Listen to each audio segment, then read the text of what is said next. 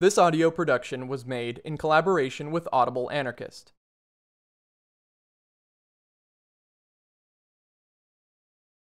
Chapter 10 Agreeable Work, Part 1 When socialists declare that a society emancipated from capital would make work agreeable and would suppress all repugnant and unhealthy drudgery, they get laughed at.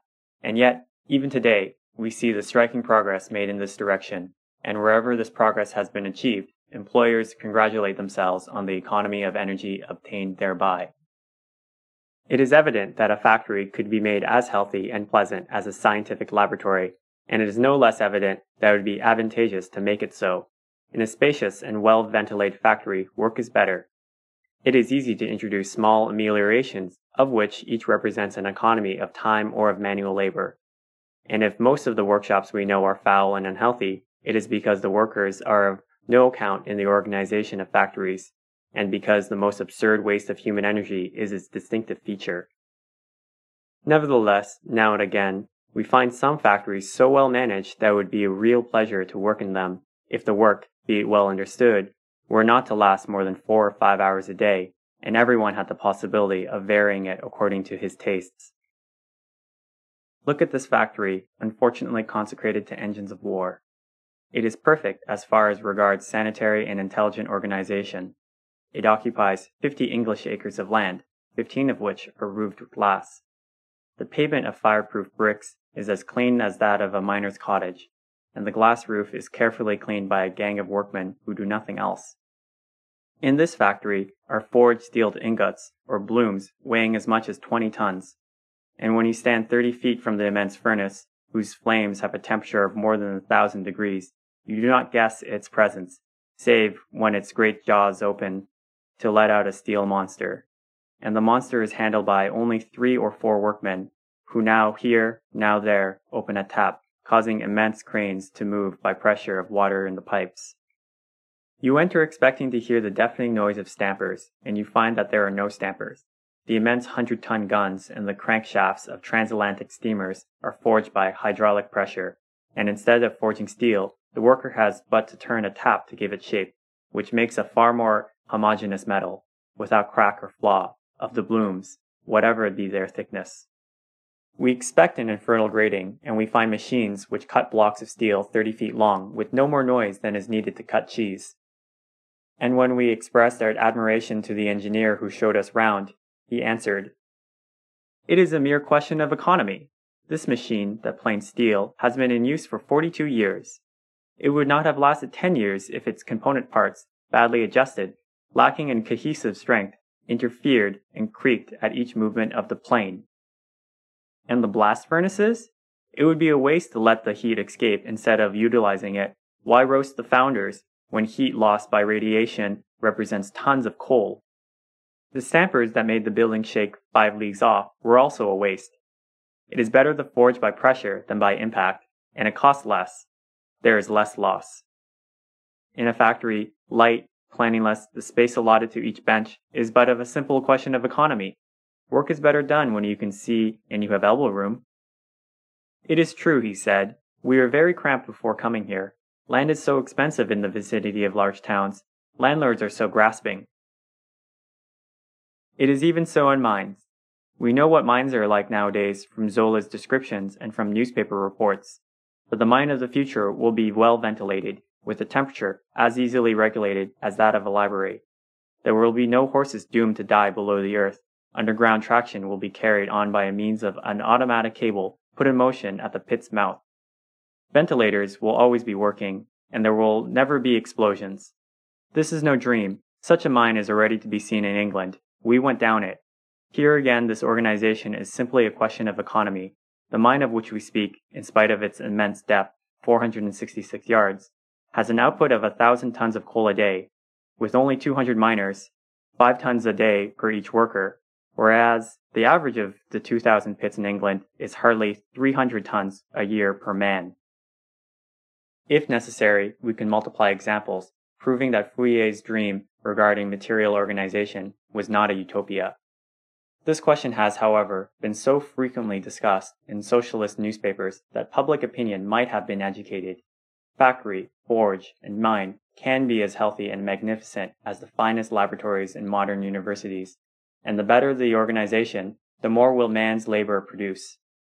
If it be so, can we doubt that work will become a pleasure and a relaxation in a society of equals, in which hands will not be compelled to sell themselves to toil and to accept work under any conditions? Repugnant tasks will disappear because it is evident that these unhealthy conditions are harmful to a society as a whole. Slaves can submit to them, but free men will create new conditions, and their work will be pleasant and infinitely more productive. The exceptions of today will be the rule of tomorrow. The same will come to pass as regards domestic work, which today society lays on the shoulder of that drudge of humanity, woman. Part 2 a society regenerated by the revolution will make domestic slavery disappear.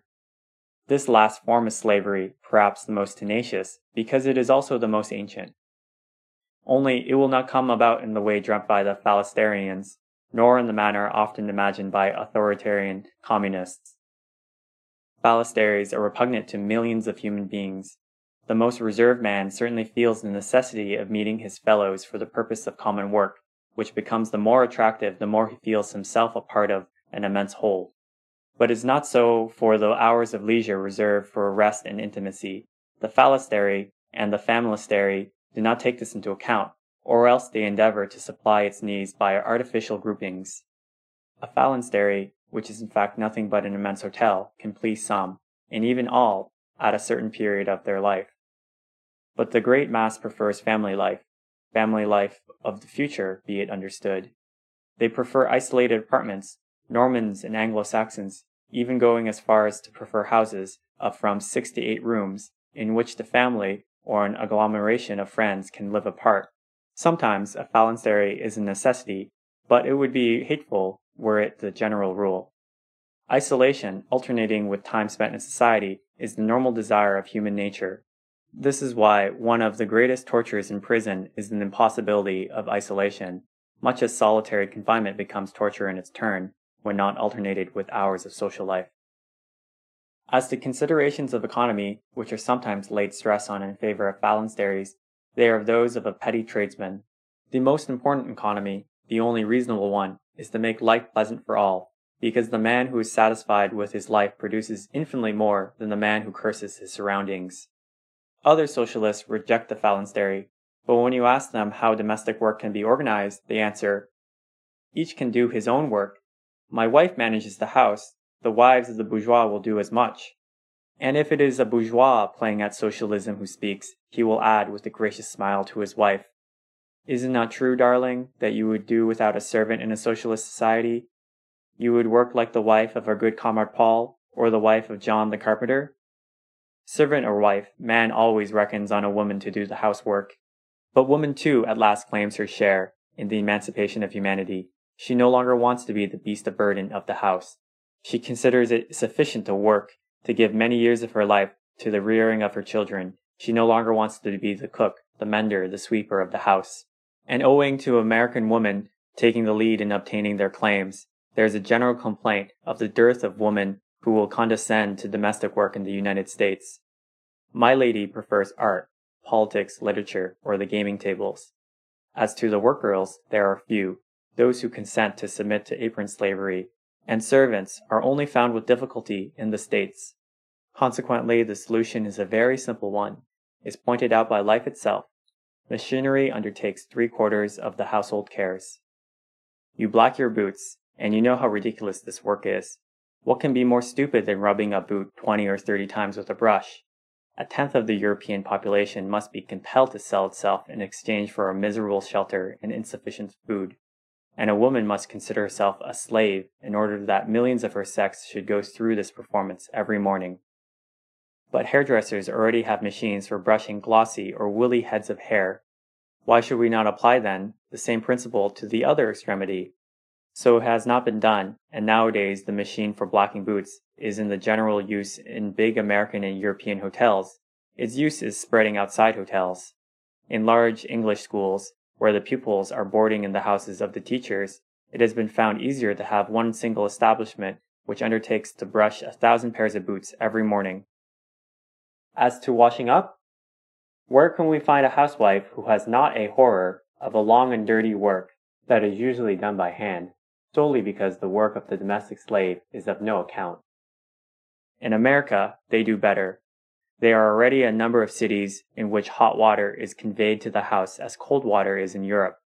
Under these conditions, the problem was a simple one, and a woman, Miss Cochrane, solved it. Her machine washes 12 dozen plates or dishes, wipes them and dries them in less than three minutes. A factory in Illinois manufactures these machines and sells them at a price within the reach of the average middle class purse. And why should not small households send their crockery to an establishment as well as their boots? It is even probable that the two functions, brushing and washing up, will be undertaken by the same association. Cleaning, rubbing the skin off your hands when washing and wringing linen, sweeping floors and brushing carpets, thereby raising clouds of dust which afterwards occasion much trouble to dislodge from the places which they have settled down. All this work is still done because woman remains a slave, but it tends to disappear as it can be infinitely better done by machinery. Machinery of all kinds will be introduced into households, and the distribution of motor powered and private houses will enable people to work them without muscular effort such machines cost very little to manufacture. If we still pay very much for them, it is because they are not in general use, and chiefly because an exorbitant tax is levied upon every machine by the gentlemen who wish to live in grand style, and who have speculated on land, raw material, manufacture, sale, patents, and duties. But emancipation from domestic toil will not be brought by small machines only. Households are emerging from their present state of isolation they begin to associate with other households to do common what they did separately. In fact, in the future, we shall not have a brushing machine, a machine for washing up plates, a third for washing linen, and so on in each house. To the future, on the contrary, belongs the common heating apparatus which sends heat into each room of the whole district and spares the lighting of fires. It is already so in a few American cities. A great central furnace supplies all houses and all rooms with hot water, which circulates in pipes, and to regulate the temperature, you need only to turn a tap. And should you care to have a blazing fire in any particular room, you can light the gas specially supplied for heating purposes from the central reservoir. All the immense work of cleaning chimneys and keeping up fires, and a woman knows what time it takes, is disappearing. Candles, lamp, and even gas have had their day. There are entire cities in which it is sufficient to press a button for light to burst forth and indeed, it is a simple question of economy and knowledge to give yourself a luxury of electric light. And lastly, also in America, they speak of forming societies for the almost complete suppression of household work. It would only be necessary to create a department for every block of houses. A cart would come to each door and take the boots to be blacked, the crockery to be washed up, the linen to be washed, the small things to be mended if it were worthwhile, the carpets to be brushed, and the next morning would bring back the things entrusted to all well cleaned. A few hours later, your hot coffee and your eggs done to a nicety would appear on your table. It is a fact that between 12 and 2 o'clock, there are more than 20 million Americans and as many Englishmen who eat roast beef or mutton, boiled pork, potatoes, and a seasonable vegetable. And at the lowest figure, 8 million fires burn during two or three hours to roast this meat and to cook these vegetables. 8 million women spend their time to prepare this meal that perhaps consists at, at most 10 different dishes. Fifty fires burn, wrote an American woman the other day, where one would suffice.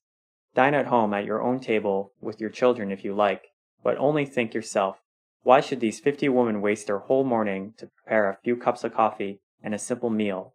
Why fifty fires, when two people and one single fire would suffice to cook all these pieces of meat and all these vegetables?